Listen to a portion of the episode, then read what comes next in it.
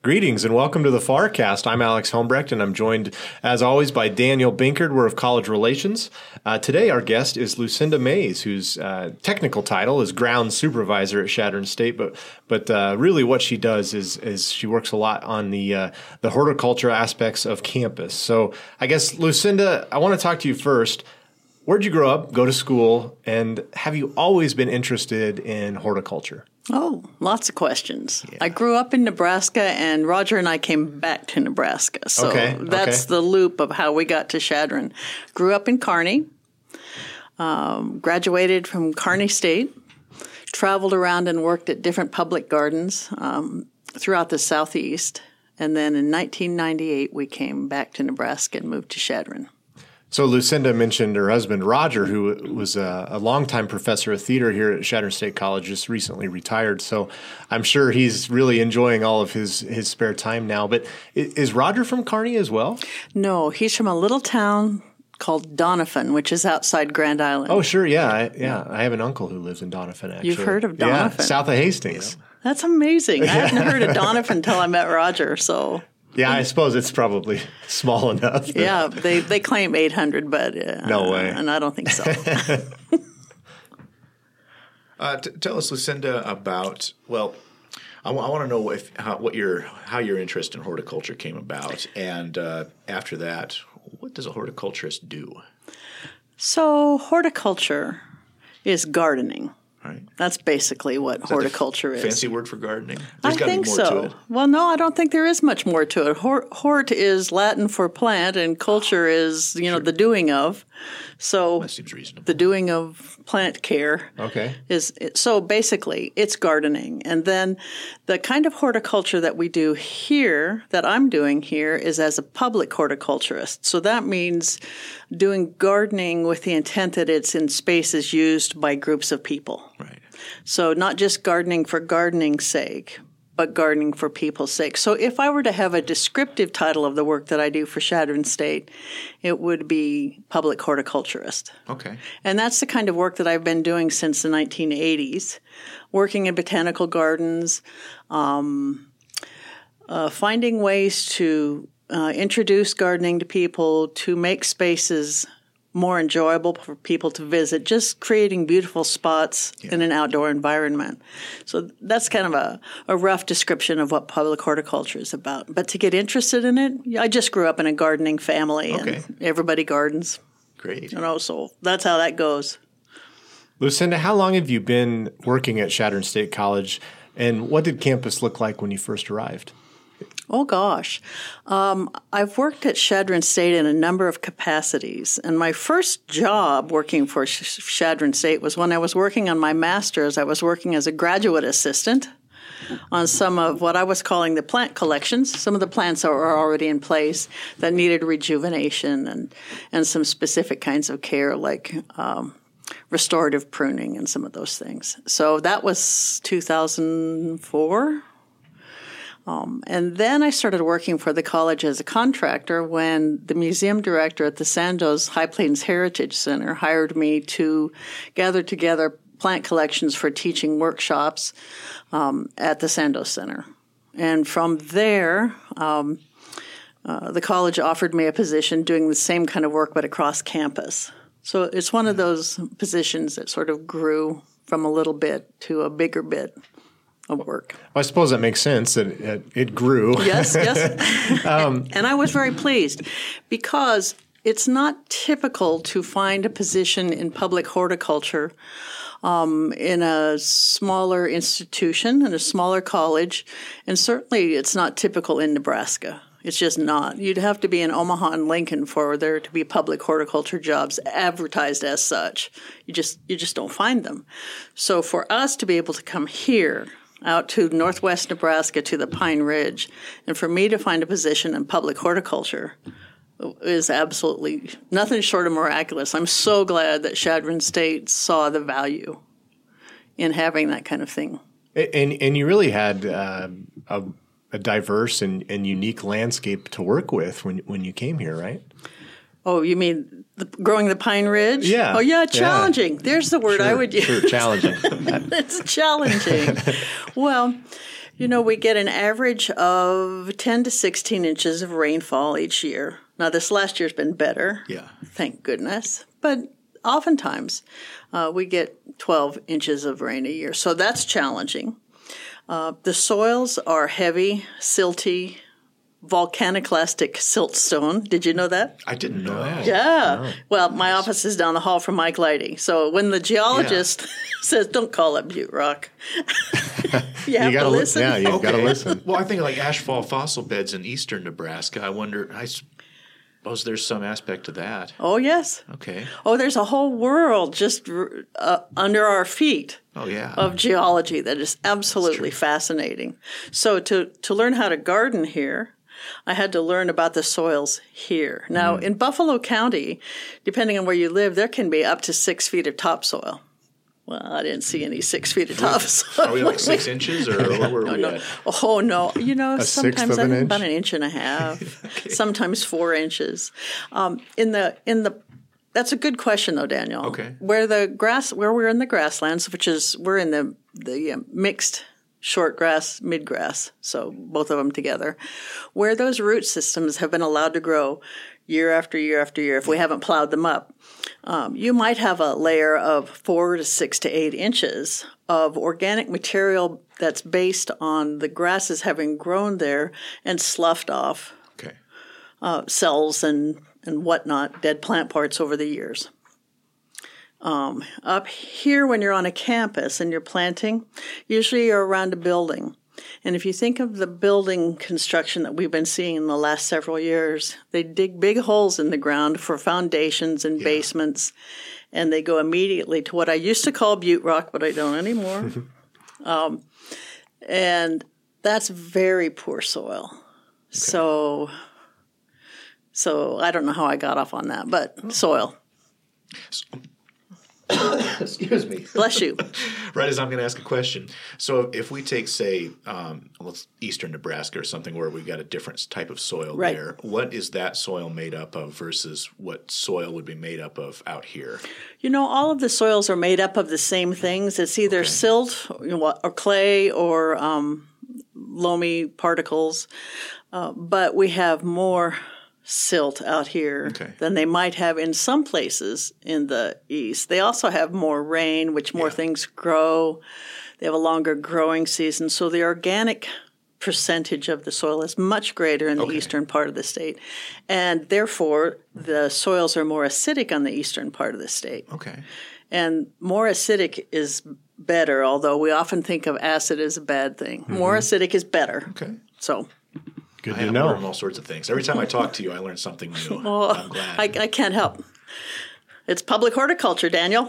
I can tell you're excited about it. Well, I do good. love it. I do great. love it. There's nothing I'd rather do. So uh, let's see. A question we have here. What did you do before CSC? Oh, the most recent thing before CSC was the work that that I did in Georgia for Callaway Gardens, which is a large botanical garden not too far from Atlanta. Okay.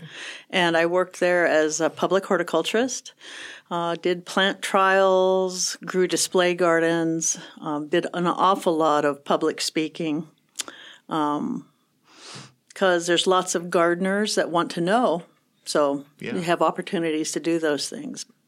The um, part of the work that I did for Callaway was to present the southern segments of the Victory Garden, which is the PBS television show that was shot down there for their southern segments. Right. So that was quite an eye opener for me. Oh, I imagine so. yeah, yeah. I, TV was something new to me, so that was amazing. I always like when I think about that, we've got somebody from from those programs uh, out here in Chadron. Well, you know, the Victory Garden is an amazing program. It's been on for years and years. It started out with Jim Crockett and was shot in Boston Yeah.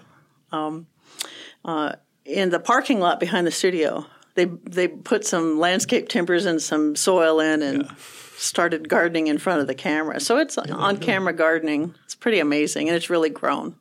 Yeah, that's great. But for ten years, I did that. The um, the uh, the crew would fly down from Boston, and we'd shoot the segments, and then they'd send them back to the editor, and did all those television communication kind of things. Yeah. How often did they come down, like for a given season of the show? Was it multiple times in a year, or was it one big segment? Do do a bunch of different segments in one go? Kind of hybrid. Okay. It was a little bit of both. Um, some years I did as many as 16 segments, Okay. um, and that was typically accomplished by um, shooting those segments in three different times. Okay. Three, maybe four, kind of depended on, right. on how many times we could get what we wanted to do in one take. Oh, absolutely. So Was that also? I always think back. Uh, this old house is kind of the, the king of long takes. Was that the same style for the Victory Garden segments? Yeah, and the same camera operator. Oh, it was. Yeah, and Cool. the same executive producer. Yeah. And the same sound guys.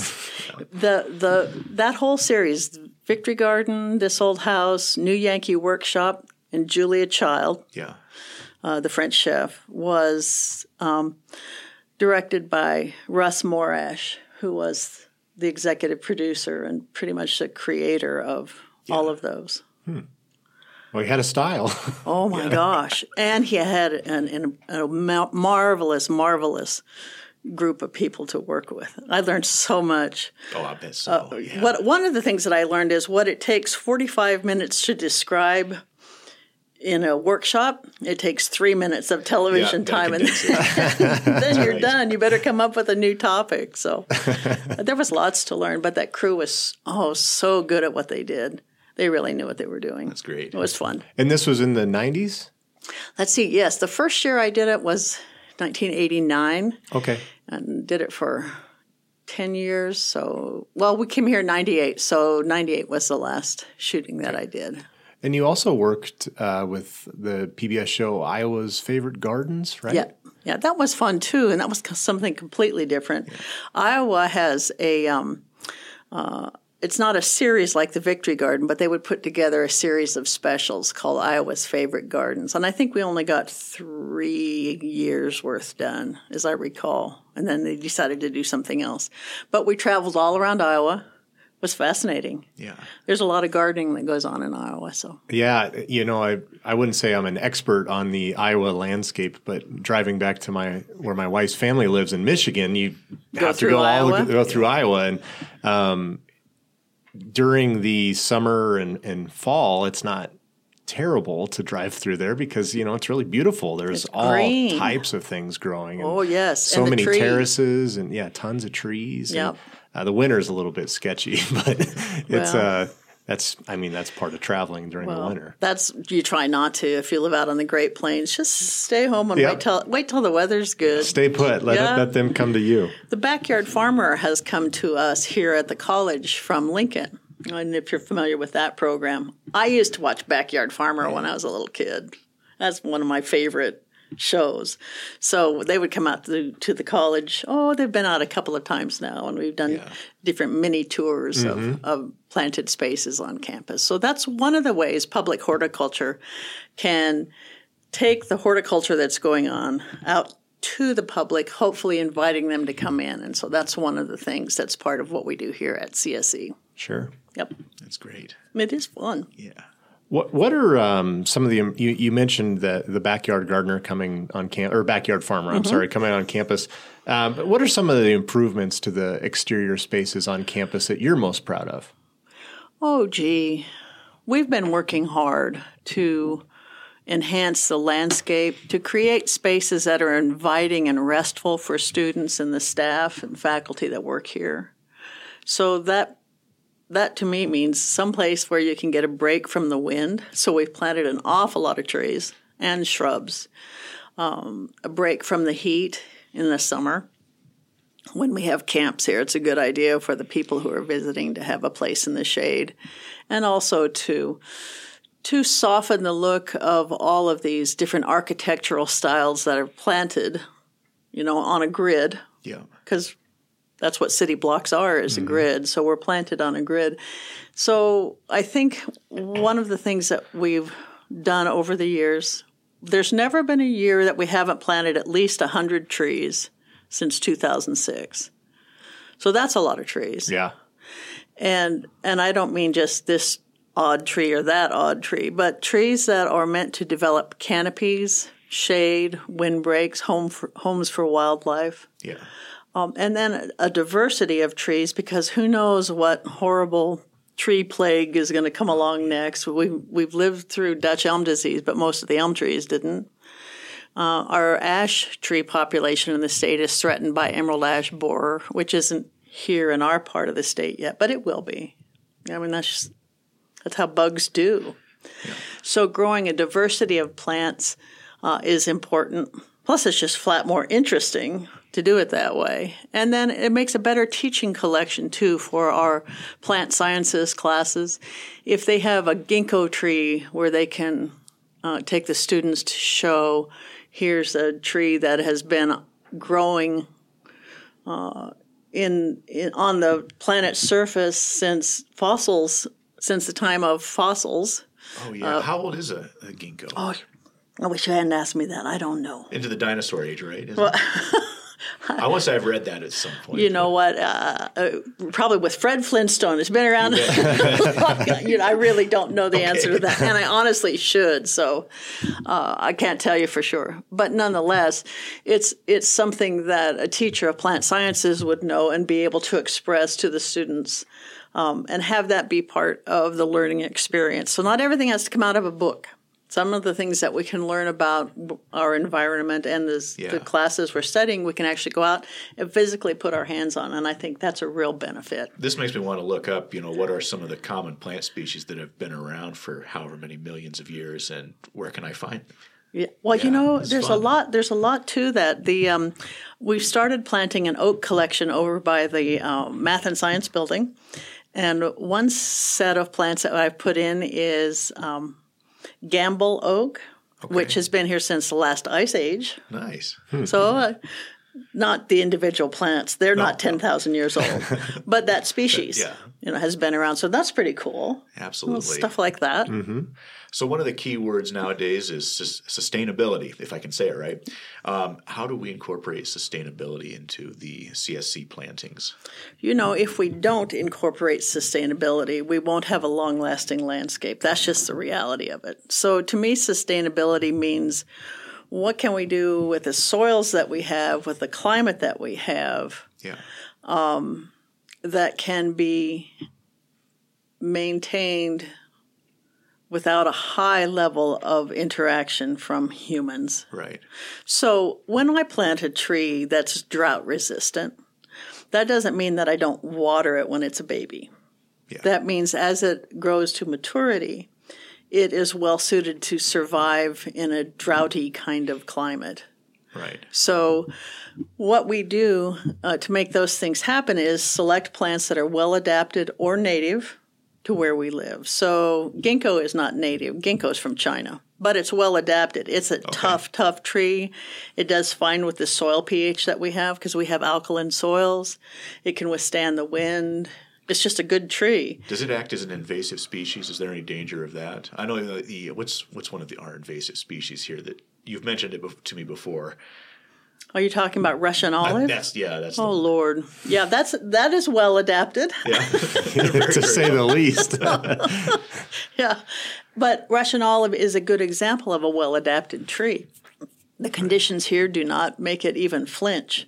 Um, and ginkgos are well adapted as well, but they're not invasive. Okay. So knowing which one you're putting in the ground is really important. Right. Um, and so it's probably not a good idea to plant Russian olive it's a good idea to plant a ginkgo. They're hard to find, they're expensive, and they are the ugliest tree in the nursery. they are so homely when they're young. They look like a Charlie Brown tree. Oh. it's got this little horrible little stem, and it just sits there and looks like a reject. Well, next time we're running around campus looking for uh, for photos uh, of the various plantings, I, I want to see the ginkgo. okay. Well, we have uh, five now. Great. Because I because I love them. So. where where are they located? Oh, there's one right outside Sparks on the north side. Okay. Um, it's a male cultivar because uh, they come male and female, as some trees do. And it's a male cultivar because the fruit of the female ginkgo smells kind of like rotting flesh. Okay. So, Lovely. so I didn't think I'd put that on the sidewalk where where students have to walk back and forth. And, well, and, and my office is in Spark, so I appreciate that. I don't have to smell that when I Yeah. walk into work. but you know, they don't smell all that bad. They're just kind of like awful in uh, if the conditions are hot and humid and people have stepped on them. Okay. So, but no. so we have, a, I do have a female planted uh, on campus. So it's up, at, it's up the at the pack. Okay. it's out of the way. Nobody will be ever walk near it. That's great. Yep. so well adapted trees.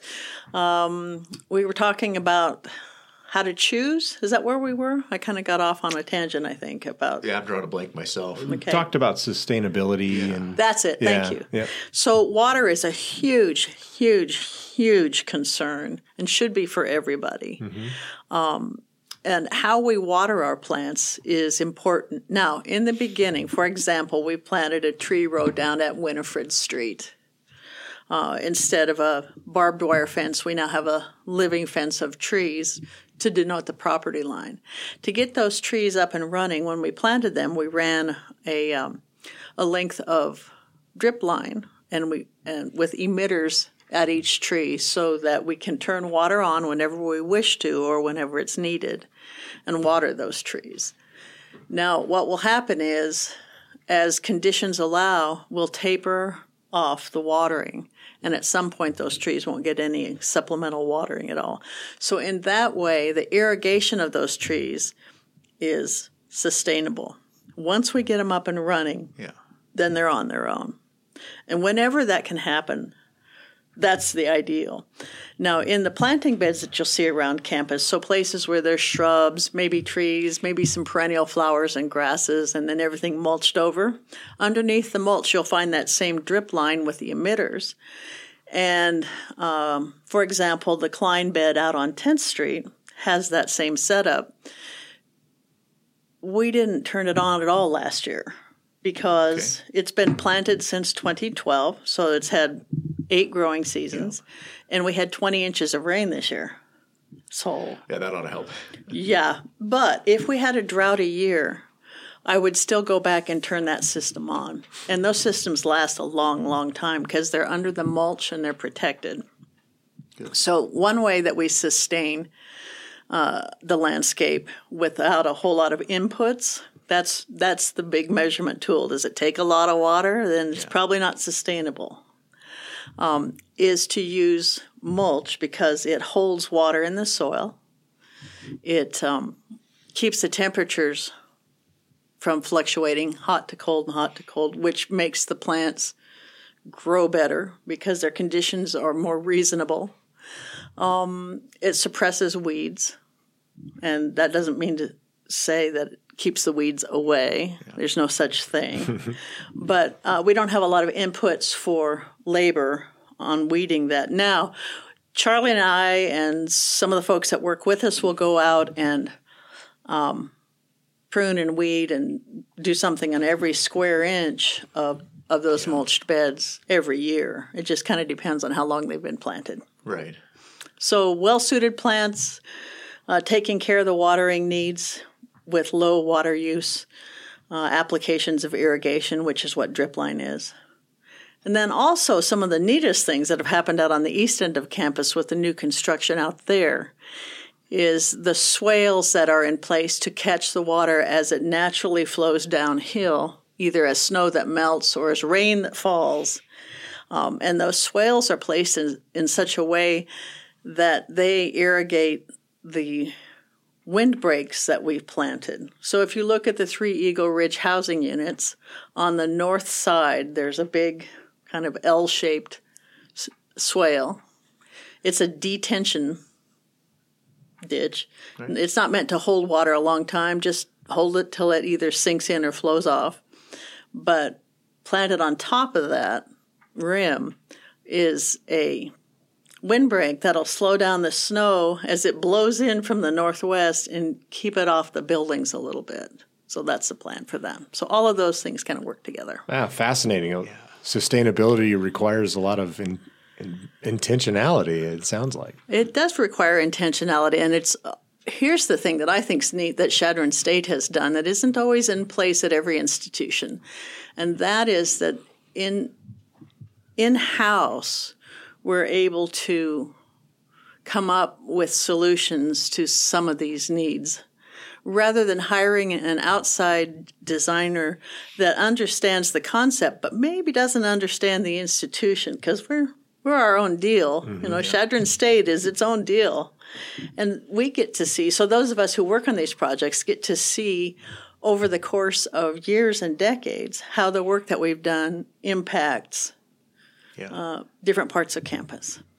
It's fun clearly you're you're an advocate for public out outdoor spaces and, and um, as you mentioned sustainability things like that um, and you talked about teaching collections for students but there's also opportunities on campus for teaching uh, those individuals who work with Forest Service or whatever, working with with trees and plants and, and even wildlife. Um, are you asked to to present a lot? Are, are there workshops that are on campus, and you're able to kind of use these living collections? Talk a little about that. Okay.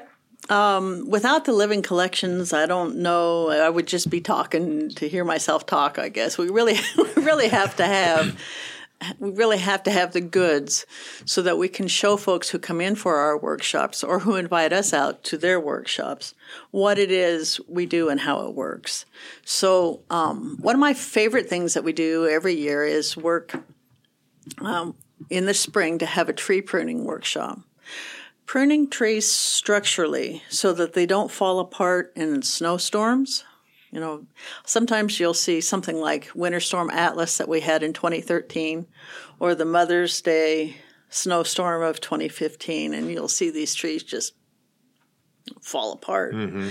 And part of the reason those big old trees broke was not because they aren't healthy and strong. They're healthy and strong, but structurally they had weaknesses. And the weaknesses come from the fact that they didn't have proper pruning in their early years to make sure that they had a strong central trunk. I mean, it's really just as simple as that. So it's important to have a whole bunch of people that know how to do that. And so we've been since I think 2006 been having tree pruning workshops.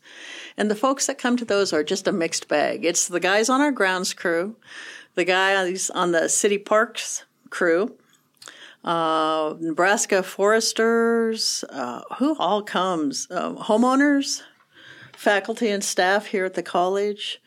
Uh, sometimes students. It really depends on the schedule and what we're doing. So, that really basic plant husbandry of how to grow a tree in our area uh, is something that we've repeated year after year after year, and folks are used to it now. They come to it, they know when to expect us to have it. Um, it's always during spring break, just so you know. Yeah. If you want to come, you should come. Uh, but that kind of hands on workshop that's intended to either uh, inform beginners, people who have just bought a house, just planted a tree, want to take care of that tree, don't want it falling on their roof in 40 years what have you, as well as guys who do it for a living as arborists come and get those refreshers. So there's that kind of thing going on. Um, every few years, the Nebraska Nursery and Landscape Association has come to the campus and had their workshops here. And there's a certification program for learning how to be a um, a garden center horticulturist, and they can use our campus for their ID portions. So they walk through and they have to prove that they can name this plant or that plant, and ah. that's pretty amazing. So that's fun to watch. Lots of invitations to speak outside um, because we live out where you have to travel quite a bit uh, in order to go from from one botanical garden or one public horticultural spot to another. And so uh, we get asked to present on all kinds of, of um, topics, things like design, plant combinations. I'm trying to think what some of the most recent ones have been. Um, pollinator, pollinator attracting plants, uh, all kinds of I don't know if there's a gardening topic, we've talked about it. So Good. yeah, Keeps you busy. Yeah. Oh, it's and it's interesting too. Every time I get invited to go somewhere and speak, there's usually somebody else there speaking too. So I get to hear what they have to say. Yeah, And so there's this exchange of ideas, this kind of web of, of horticulturists across the region.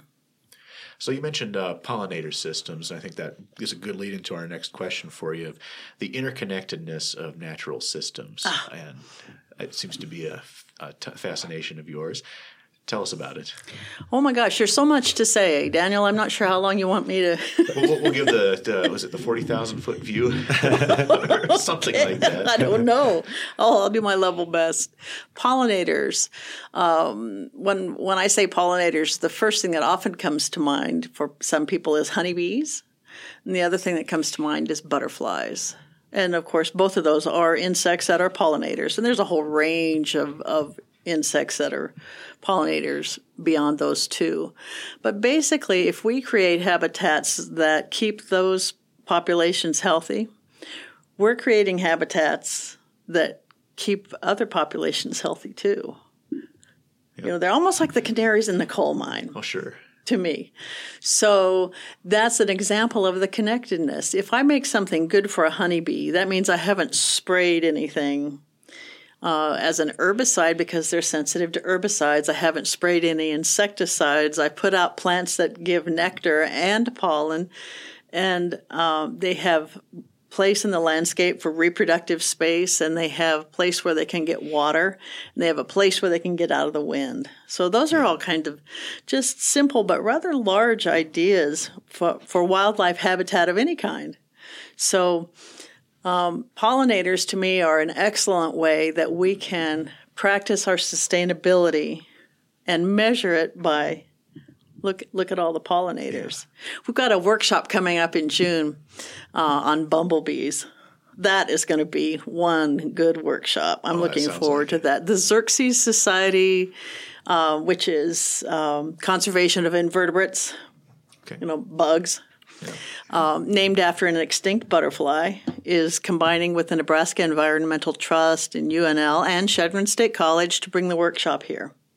So we're going to spend, I think it's a six hour day, learning about bumblebees in the landscape and then collecting and identifying the different bumblebees that are here. And there's lots of them. Who knew? This is great. The pan the panhandle has more bumblebee species than the other parts of the state. How about that? Oh, I That's can't wait cool. to see. Who knew? I thought there was a bumblebee. Yeah, I It's just the one, yeah. No, no, it's it, that's the wonderful thing about being public horticulturists on a mm-hmm. college campus. Yeah. It's just like look at all these resources for information and continuing to learn. They come from hanging around people who do bugs for a living or rocks for a living. It's just a wonderful thing. Yeah, it is. Yeah. That's kind of the interconnectedness of a campus. that- Yeah.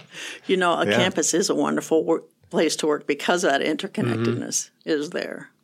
So if we're if we're growing healthy plants that don't require a lot of inputs, sustainable, Yeah. those plants are more productive in terms of giving nectar and pollen that is healthful for the pollinators, we'll say. And then who eats the pollinators? So that'll be the birds, Yeah. you know, I don't. You know, the the occasional dog will eat a bumblebee, but they usually regret it. But so there's this whole food chain. Of course, Yeah. is you know the food chain you saw in your seventh grade life science textbook is part of the interconnectedness. But the other thing is we're part of the interconnectedness too. So. Uh, being a gardener in a situation where you constantly have your hands on the plants and in the soil means you're physically truly connected to it and you're connected to things that other people have been connected to back in time. I'll give you an example this Nebraska state champion Colorado blue spruce and the Nebraska state champion Black Hill spruce are on the CSC campus. And they are at least 85 years old and maybe so somebody 85 years ago put those little dinky trees in the ground. Yeah. And now they're the state champions. And part of our care is to make sure they're doing all right. No broken branches. You know, they had storm damage. We clean up the storm damage. There's really not much to do with an 85 year old tree, but just admire it. Mm-hmm. But but there's the connectedness of the gardeners generation after generation in the landscape too. And so that's a real privilege to be part of that. And I think my wish is on campus if we could figure out a way to get everybody out of their offices just every now and then to dig around with me on something or or pull some weeds even I don't know. I- It doesn't have to be anything glamorous, but just to get connected. Yeah. I think that would be a wonderful, wonderful way for the beauty of, a, of any garden to go out into the world through the people that are doing the work and just to go back into your office, kind of calm down. It's good. It's a good experience. Well, I think so, and I think, I think going, th- I think the faculty and students and the staff here have to hit a lot of deadlines, and hitting deadlines is stressful. And so, when you have an opportunity to just get outside and fill your lungs with fresh air and and uh, Yeah. Get your hands dirty. Get your hands Yeah. dirty, yeah. So if anybody would ever like to come out and play in the dirt, you will not be rebuffed. You, we will hand you a trowel and and a set of gloves. The gloves may not match, but we'll have some extra ones floating around the buggy somewhere. Well, and, and people would have an opportunity to help with the the campus arboretum volunteers that what you started in what ten years ago. So Yeah. what what what, are the, what does the CAV do, and how much fun is it to be a part of something like that? Campus Arboretum volunteers is reminds me of those flocks of birds that you see that kind of do like this. They just the the shape of it morphs and changes over time. Um, but the Campus Arboretum volunteers are folks that are just interested. There'll be folks that show up to a workshop to learn more about. Oh, one one time we did a bluebird workshop, so they learned how to build build houses and where to put the bluebird boxes and so on. That was one of our workshops. So they come to learn, and then they come because they're hanging around with other gardeners or other folks who are interested in the same topic. That's always nice to find your tribe. I think Yeah. that way, and then the work, the work that we get done, we collect seeds. We make those big swags that we hang out on the main gate at Christmas time. Um, let's see, they prune shrubs, they pull weeds. Last year we planted um, uh, grasses on a newly gouged, I'm going to say, slope that is part of the the Eagle Ridge development that's going on over there. We have this really steep slope that's hard to get anything to grow on, and we just crawled all over that like a hill of ants, planting planting shrubs and wild, or excuse me, grasses and wildflowers. So the Campus Arboretum volunteers have the fun of working together on a project. You know, that's its own kind of fun. Um, some folks want to be up and doing.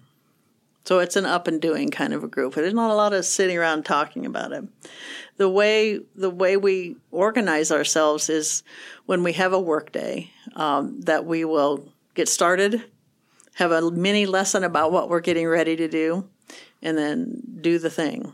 And hopefully, if we've chosen well, we've chosen things that it's time to do in your gardens at home. So we try and and make it useful to the, the volunteers who come And to it- have that experience. And if someone listening to this is is interested in joining, just to contact you. Mm-hmm. Okay. Yep, there are no dues. We handle no money. We're not interested in that. Right. we uh, we uh, tend to bring our own cookies and and dig our own dig our own dirt. We have a really good time. Get a lot of work done. Some of those some, the tasks that we do as work days are one of the, those things that I call many hands make light work. Yeah. Yeah. Yeah, you get a lot done. It might be tedious to do just by yourself, but with a group of 10 or 12 people, it's a lot of fun. And the group changes over time. Um, sometimes people just can't come for a while. Life is going on in one direction or another, and then they cycle back in. Very good. Yeah, it's been great. That's wonderful. Yeah. So on a uh, kind of a darker note, the wildfires from 2006 and 2012, where uh, CSC had some close calls there, and, and the community had some close calls. But let's talk about um, how, first of all, how is fire a natural part? The wildfire is a natural part of the landscape, and what changes have gone on on the campus as a result of uh, those close calls? Wow, that's a lot of that's yeah, a, throw a lot out there. Well, The first thing that popped into my head was,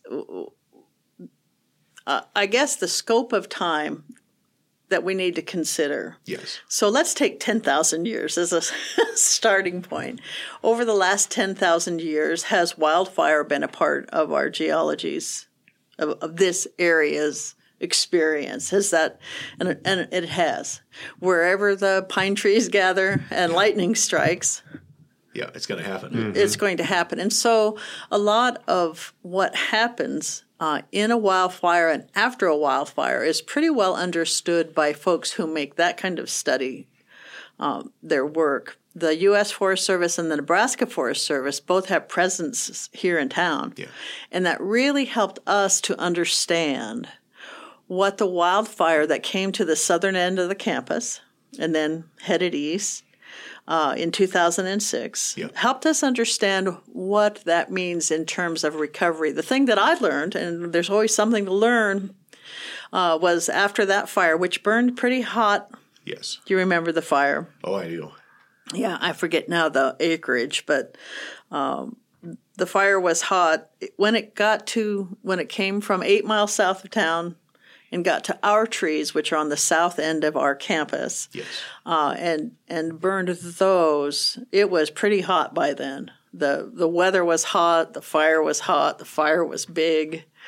We had what seven hundred firefighters in the high rise dorm. That's right. Yeah, we were a staging area for for them uh, as part of that uh, firefighting and recovery effort. Everything I heard from the firefighters was they were so glad to have hot showers and I hot bet so. meals. Oh, I bet. Can you imagine? Yeah. Ugh. And we were grateful to have them. Oh yeah. We were grateful to have them. And in fact, the wildfire of 2006, it was in the middle of that that I got hired to work. well, college, so I- Great timing. oh, I guess I'll be planting. Yep, what, what an onboarding. that is. That is. Welcome to CSC. Grab a hose. so, well, that's where it was. But in any case, those wildfires, um, uh, in terms of how they affected the campus, what they did was provided a focus for a human response to the wildfires. People had emotional responses to the wildfire. I had never been that close to one before, and I was, you know, a few blocks away watching it right. and uh, in the night as it rolled up over the hill. And what what I learned about our community is uh, the town of Chadron and the surrounding area and the college campus uh, has a great fondness for C Hill. Oh sure. Yeah. Yeah, a really emotional connection to it. Interesting to me. And that was something to learn. I didn't understand the extent of that before. So there was an emotional outpouring and a what can we do? The Nebraska Forest Service uh, came up with the idea of, of having a wildfire grant provide trees to be replanted on C Hill. I know I planted a few of those with you. Yes? you remember? Yep. Trooping up the. Oh sure. It was it was satisfying. It was. I mean, it was a good experience. We had that our small group doing it, and Yep. all, all those other small groups doing it. Uh, I don't know how many of the trees survived, but it. It, it was. It felt good doing it. Well, actually, a good amount. Good. Now, the um, the replant of the trees. The fire was in 2006 in July and August, Yes.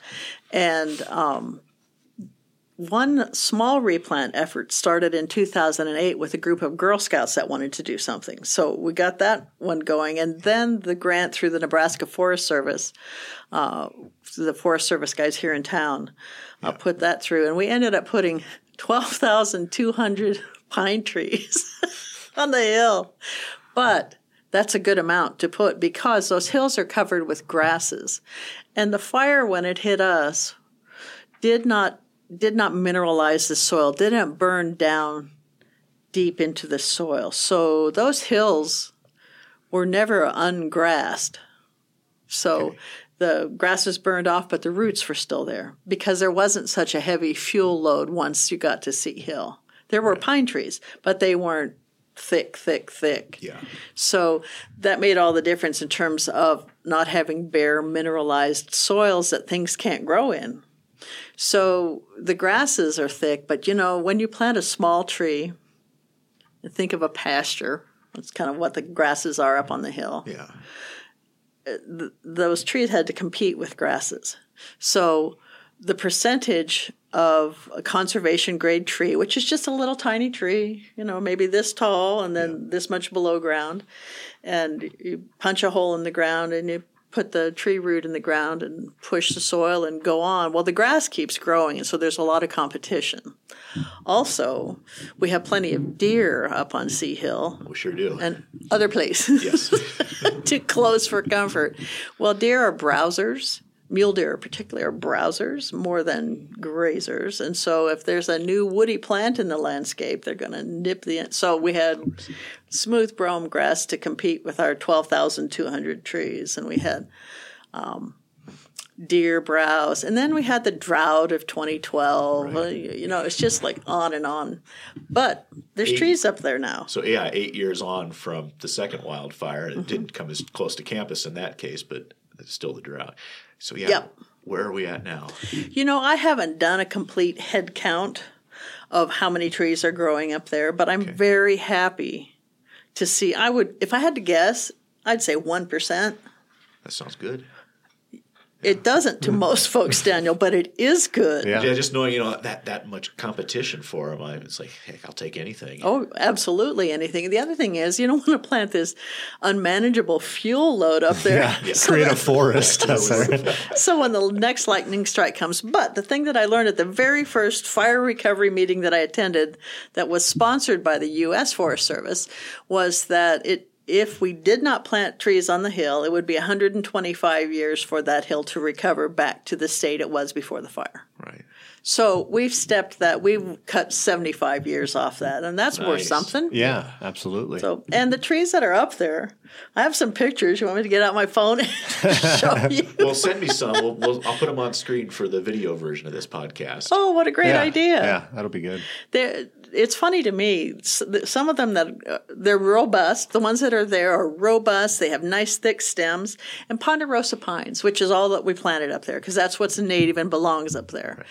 The ponderosa pines spend the first few years of their life wherever you grow them, under whatever conditions, developing a root system before you see much above ground. But now they're starting to look like little trees. They're about knee high now. Oh, this is great. Yeah. So it's they've had 10 growing seasons. That it has been a while now. Yeah. I haven't been up to C Hill in a in the last oh, few months at least. I, I need to get get back up there. Oh, and gosh, take a yes. look. You know, a good way to go up C Hill is on the running trails.